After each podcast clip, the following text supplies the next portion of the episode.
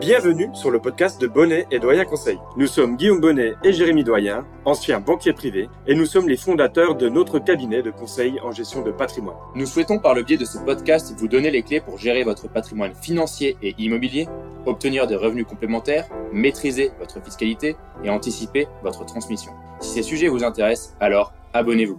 Nous vous souhaitons une très bonne écoute. Et aujourd'hui, dans le nouvel épisode de notre podcast L'art de la gestion patrimoniale, on va parler de l'outil indispensable pour tout entrepreneur, la holding. Et oui Guillaume, la holding, beaucoup d'entrepreneurs nous contactent pour savoir comment faire une holding et surtout savoir s'il y a un intérêt à créer une holding dans leur situation précise. C'est important de comprendre que ce podcast ne suffira bien évidemment pas à faire le tour de la holding. Il y a énormément de choses à savoir sur ce sujet Ici, nous allons vous expliquer seulement et simplement ce qu'est une société holding et à quoi ça sert. Nous ne rentrerons pas dans les détails en particulier et pour une situation précise. Donc cela ne constitue pas un conseil pour votre société en particulier. Nous commencerons donc le podcast par définir la holding avec Guillaume, puis ensuite nous développerons les points suivants. Comment créer une holding? Quel choix de statut faire? SARL, SAS, société civile quels sont les avantages majeurs pour le chef d'entreprise Et enfin, est-ce intéressant dans tous les cas? Et on va commencer par la définition d'une holding. La holding, c'est quoi? C'est une société qui a pour but, qui a pour vocation de regrouper différents associés ou actionnaires qui souhaitent acquérir une influence significative dans les sociétés détenues par celle-ci. Ça veut dire quoi? Concrètement, la holding, c'est une société qu'on appelle société mère, bien souvent, qui va détenir des participations dans d'autres sociétés, qui peuvent être des sociétés commerciales ou des sociétés civiles. Ça, ça va permettre à cette société euh, d'avoir deux rôles qui peuvent être différents. La société holding, elle peut être dite passive, c'est-à-dire qu'elle va se contenter d'avoir uniquement la détention des participations ou des parts dans une autre entité, ou alors ça peut être une société holding active, où là, elle va vraiment avoir un rôle qui est joué au niveau du groupe, c'est-à-dire c'est plutôt une gestion de groupe avec des choix euh, concrets et un travail qui est apporté par exemple par la holding à ces sociétés. Exactement. Et maintenant, comment on crée une holding, Guillaume? La création d'une société holding est exactement similaire à la création de tout autre type de société. Quelques détails tout de même. Il faudra apporter les titres de vos sociétés du dessous à la société mère, donc à la société holding. Bien sûr, l'objet social doit être adapté et prévoir que la société servira notamment à détenir les participations dans d'autres sociétés et également de fournir un support administratif à ses filiales si et seulement si la holding est active, on peut aussi dire une holding animatrice. Les fondateurs devront donc surtout se pencher sur le choix de la structure juridique de la holding et sur les opérations qu'ils réaliseront avec la holding. Pour faire ce choix entre passif et actif, il faut vraiment se projeter sur le long terme. Encore une fois, il faut vraiment avoir les idées claires et savoir vers quoi on va, et c'est pour ça la plupart du temps qu'on est accompagné pour se projeter. Une holding, vous pouvez la détenir seule ou à plusieurs. C'est important de le savoir aussi. Un entrepreneur peut tout à fait être directeur de sa société, donc président ou directeur général ou gérant majoritaire de sa SARL ou de sa SASU en bas, et derrière est également propriétaire seul de sa holding. On n'a pas besoin d'être plusieurs pour créer une holding ça peut être un choix important à faire entre être plusieurs ou être tout seul dans sa holding. Et pour ça, il faut être vraiment accompagné. Allez, on, parle maintenant de la forme juridique. Guillaume, euh, comment faire le choix entre la SAS, la SARL ou la société civile? Eh bien, déjà, on l'a dit, la holding, avant tout, pour simplifier les choses, c'est une société comme une autre au départ. C'est-à-dire qu'on va, euh, comme dans n'importe quelle société, devoir faire un choix, tu l'as dit, entre différentes formes juridiques. On a parlé de la SAS et de la SARL parce que c'est les choix qui sont le plus souvent faits dans ces euh, types de structures mais il peut également y avoir des euh, sociétés holding qui soient des sociétés civiles. Euh, c'est euh, un choix qui est possible. À chaque fois, ça dépend de la situation. C'est pour ça qu'il est extrêmement important d'être accompagné sur cette partie-là, parce que si on se trompe au démarrage sur le choix de la forme juridique, ça peut être préjudiciable parce qu'il faudra faire des changements en cours de vie de la société, soit un an, deux ans plus tard, en fonction des projets que vous allez avoir. Une fois qu'on a cette idée-là en tête, c'est donc une création de société. Cette société, on va devoir choisir la forme juridique qui sera la plus adaptée au projet qu'on en a. Euh, si notre holding elle a pour but, par exemple, de détenir une SARL, peut-être que ça peut être intéressant à ce moment-là d'avoir une SASU ou une SAS euh, au-dessus. Ça, ça dépendra pour la SASU si on est seul ou la SAS si on est plusieurs. Mais vous comprenez, là, l'intérêt, c'est d'avoir deux formes juridiques différentes pour profiter des avantages de l'une et profiter des avantages de l'autre. On va pouvoir combiner tout ça grâce à la holding et grâce aux différentes possibilités que offre la détention euh, d'une société par une holding. Attention, c'est aussi des fois intéressant d'avoir une SARL en dessous et une SARL au-dessus. Et même dans certains cas, d'avoir une SAS en dessous et une SAS au-dessus. Ça dépend vraiment de chaque situation, parce que pour lever des fonds, on sait qu'il est souvent plus intéressant d'avoir une SAS, donc ça dépend de votre projet. Et si, par exemple, c'est plutôt un projet qui va rester euh, familial, la SARL peut tout à fait être adaptée pour la partie rémunération et la partie charge sociale qui sont souvent plus faibles dans une SARL qu'une SAS. Bien sûr, si vous vous projetez aussi de vous distribuer des dividendes, alors si vous avez une SARL en dessous, il va peut-être falloir vous faire une SAS au-dessus. Tout ça, vous comprenez bien qu'il faut être accompagné parce que vous ne prendrez jamais la décision tout seul de choisir la SAS, la SARL ou la société civile pour votre holding. Un accompagnement est nécessaire par un conseiller en gestion de patrimoine et ensuite par un avocat fiscaliste. Pourquoi? Parce que le conseiller en gestion de patrimoine va se projeter avec vous dans tous vos projets, immobilier, investissement financier, investissement euh, locatif dans l'immobilier s'il faut, SCPI, placement financier en bourse. Tout ça, c'est important de le projeter avec le conseiller en gestion de patrimoine. Et bien sûr, adapter votre rémunération à ce que vous souhaitez comme objectif.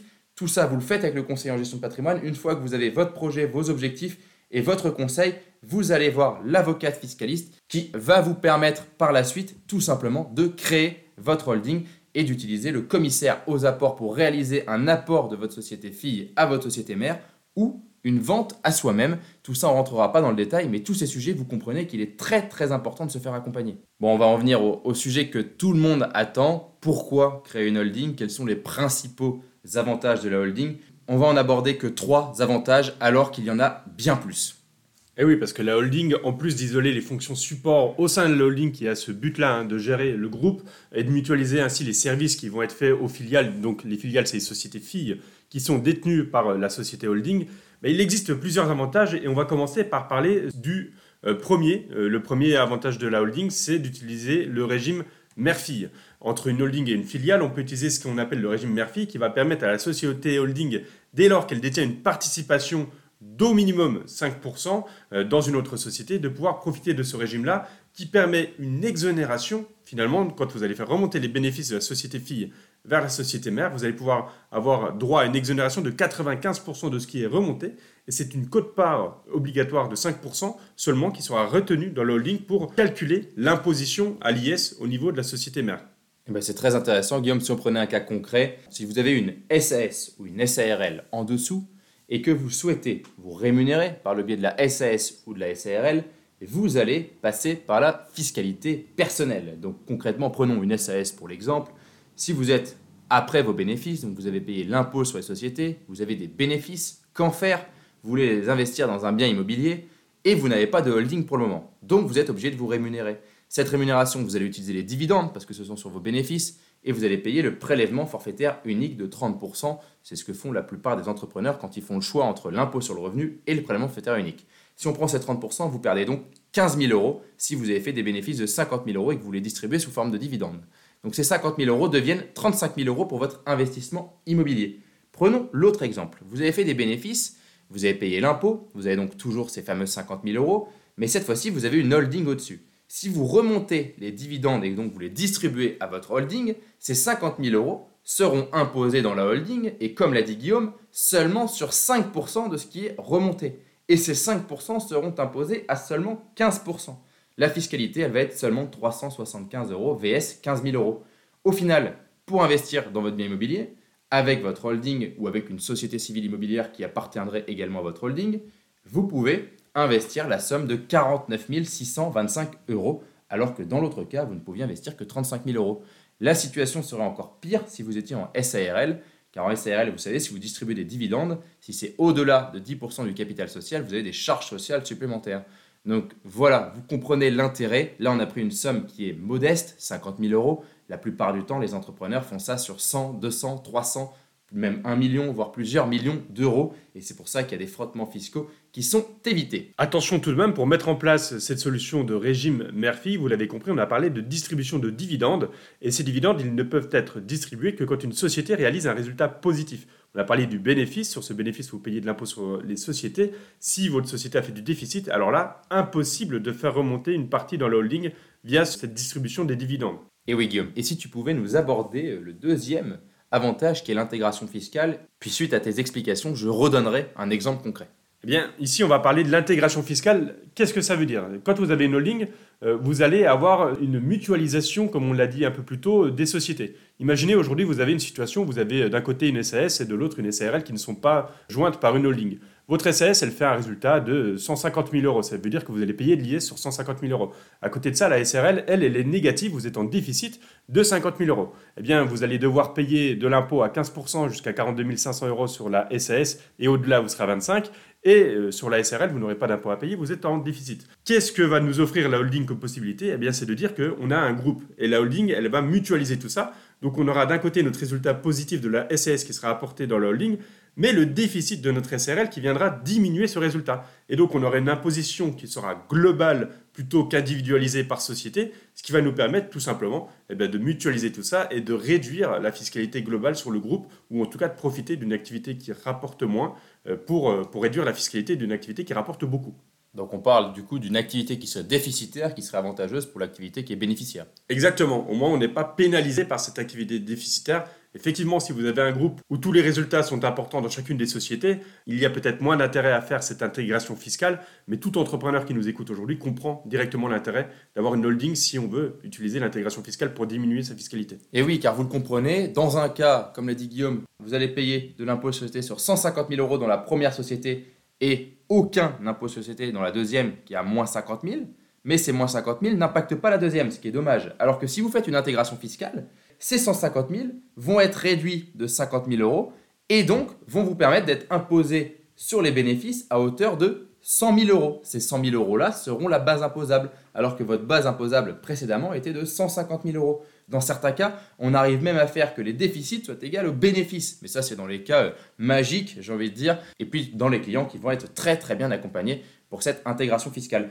Par contre, j'aimerais avoir les conditions, Guillaume, pour cette intégration fiscale, parce que c'est vrai que c'est beaucoup plus compliqué euh, que le régime Murphy, tout simplement. Oui, bien sûr, vous le comprenez, il y a un gros intérêt, mais face à ce gros intérêt, il faut forcément des règles, parce que c'est euh, ce, dont on a l'habitude avec l'État français. Donc, si vous avez euh, envie d'avoir cette intégration fiscale avec votre holding et que vous vous dites que pourquoi pas, eh bien, il faudra respecter plusieurs conditions. La première, c'est que toutes les sociétés intégrées fiscalement, elles doivent être soumises à l'IS. Si vous avez une société qui est à l'IR, elle ne pourra pas rentrer dans ce type de schéma et elles doivent clôturer leur exercice comptable, ça vous le comprenez pourquoi, euh, à la même date. C'est-à-dire qu'elles doivent par exemple toutes clôturer au 31 euh, décembre euh, de l'année parce que sinon, eh bien, on ne peut pas avoir cette intégration qui se met en place.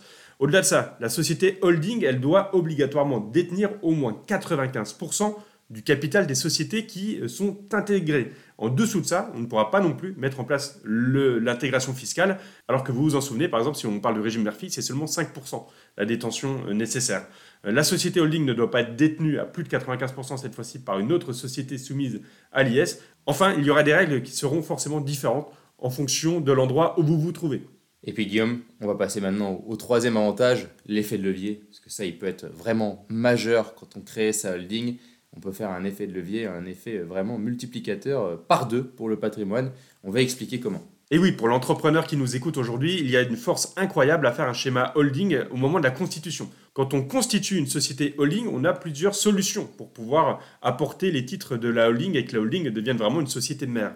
Ces solutions, c'est soit l'apport, là vous n'avez pas d'échange euh, pécunier, vous n'avez pas d'échange financier d'un côté et de l'autre, c'est simplement vous qui apportez vos titres, mais il y a également la possibilité de faire ce qu'on appelle un LBO, un leverage buyout, qui permet à l'entrepreneur, personne physique, de vendre les parts de sa société ou les actions de sa société à sa société holding cette fois-ci qu'il vient de créer. Et c'est la holding en tant que personne morale qui va emprunter auprès de la banque pour financer cette acquisition et qui va verser ce montant à l'entrepreneur vendeur en personne physique qui va permettre d'avoir du coup du cash. Donc tu es en train de me dire, Guillaume, que je vais me vendre à moi-même ma société. C'est exactement ça. C'est quelque chose qui existe pour l'immobilier, on appelle ça l'OBO. Eh bien, ça existe également pour les sociétés. Il faut bien sûr faire valoriser sa société par un expert comptable pour être dans le juste. Hein. On ne peut pas faire n'importe quoi avec la valorisation. Mais imaginons que votre société soit valorisée, allez, disons 500 000 euros. Eh bien, c'est 500 000 euros qui vous seront versés par votre holding directement dans votre poche après fiscalité. Et c'est votre holding qui devra rembourser à la banque l'emprunt qu'elle aura fait. Mais c'est une personne morale ce n'est plus vous directement qui détenez la société. Et est-ce qu'il y a un intérêt à chaque fois à faire ça? Eh là encore, ça va dépendre forcément euh, des conditions euh, du marché. On va parler euh, des, conditions de taux. actuellement, pour un entrepreneur qui voudrait emprunter, vous savez qu'une personne morale, une entreprise, quand elle emprunte, on n'est pas sur 25 ans, on est sur des durées plus courtes. Donc le coût actuellement, il est au-delà de 5% à l'heure où on enregistre le podcast, ce qui veut dire qu'actuellement, c'est peut-être moins intéressant parce que la holding va s'endetter fortement avec de lourds remboursements à faire selon la valorisation que vous avez. C'est des gains en moins que vous aurez quand vous aurez votre holding constitué et qui seront mangés, entre guillemets, par le remboursement de l'emprunt. Mais il y a deux ou trois ans, quand les taux étaient beaucoup plus bas, alors là, c'était euh, souvent euh, des opérations jackpot pour l'entrepreneur. On vendait, la holding s'endettait, mais avec un faible coût de l'emprunt, et on avait une super opération financière. Nous, en tant qu'entrepreneurs, on touchait du cash, et la holding, elle s'endettait, ça pouvait également faire de la charge euh, pour l'impôt sur les sociétés et réduire cet impôt sur les sociétés au niveau de la holding. Et puis je suppose que ça dépend aussi des projets personnels de l'entrepreneur. Évidemment, la holding en soi, déjà quand on la constitue, ça dépend des projets qu'on va avoir. Et derrière, c'est est-ce que vous avez besoin de vous sortir du cash de manière importante aujourd'hui ou est-ce que le montage holding, ça va justement vous permettre de faire remonter dans la holding, d'avoir une fiscalité maîtrisée, car une rémunération qui est maîtrisée également, et euh, de l'investissement dans des projets qui est rendu possible par la constitution de cette holding euh, avec un simple apport des titres ou apport des parts sociales. Mais merci Guillaume pour ce troisième avantage. Sachez qu'il en existe tellement d'autres des avantages à mettre en place une holding. Et justement, on va voir maintenant s'il est intéressant de faire dans tous les cas une holding et dans quelle situation on doit vraiment se poser la question de mettre en place une holding pour sa société commerciale ou pour toutes ces sociétés qu'on gère. Eh bien là, Jérémy, euh, disons que je suis entrepreneur, j'ai une, activité qui euh, commence à marcher euh, fortement, j'ai des bénéfices qui deviennent importants. Est-ce que dans mon cas, c'est intéressant si je te dis, moi j'ai envie d'investir dans l'immobilier fortement et j'ai envie d'éviter au maximum de passer par la case imposition Est-ce que là, dans ce cas-là, c'est intéressant ou est-ce que je dois attendre parce que je suis encore aux prémices et j'ai seulement des bénéfices, disons, de 40 ou 50 000 euros à faire remonter? Bah, La plupart du temps, nous, on va attendre effectivement que la société fasse une ou deux ou trois années de bénéfices euh, c'est sûr que si vous avez un business model qui est hyper rentable dès le début, effectivement, la holding peut avoir son intérêt dès le départ. Ne soyez pas trop rapide. C'est important de comprendre que la holding, elle est faite pour investir, investir, investir. Donc dans ton cas, je pourrais conseiller effectivement à l'entrepreneur d'aller vers la holding, de se projeter vers une holding, mais pas forcément de le faire de suite. Ça dépend aussi quand est-ce qu'il va vouloir vraiment mettre en place ses projets immobiliers. Parce que souvent, quand on est entrepreneur, et tu le sais toi-même, Guillaume, on a la tête dans le guidon, on a la tête déjà mhm. dans son projet commercial, dans son projet de société, et c'est très compliqué d'aller faire de l'immobilier en direct euh, dans d'autres projets. En tout cas, il faut avoir du temps, et ce temps-là, c'est de l'argent.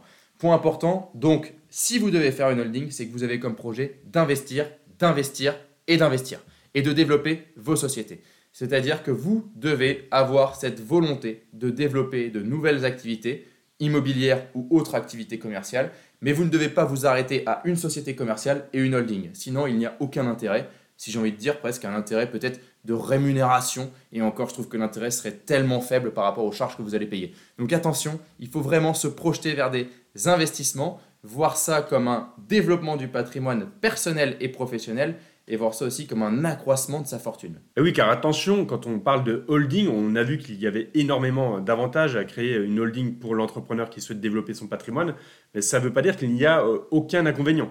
Euh, la holding, effectivement, ça va être des charges en plus à supporter. Vous avez un montage qui peut être lourd à la constitution, hein. on a des frais de constitution, des frais de conseil, un commissaire aux apports dont on a parlé également, tout ça c'est des frais à la constitution, vous avez également les frais pour la gestion comptable. Une on l'a dit, c'est une société, donc comme toute société, il doit y avoir un bilan qui est réalisé, il doit y avoir un suivi, et tout ça, c'est euh, des coûts supplémentaires. Ces coûts, ils sont amortis, on l'a dit, quand on a cette volonté d'investir, parce qu'on a vu qu'il y avait des gains qui étaient euh, énormes à faire sur un investissement immobilier avec un apport qui évitait tout frottement fiscal quasiment. Une, légère cote-part qui était seulement fiscalisée.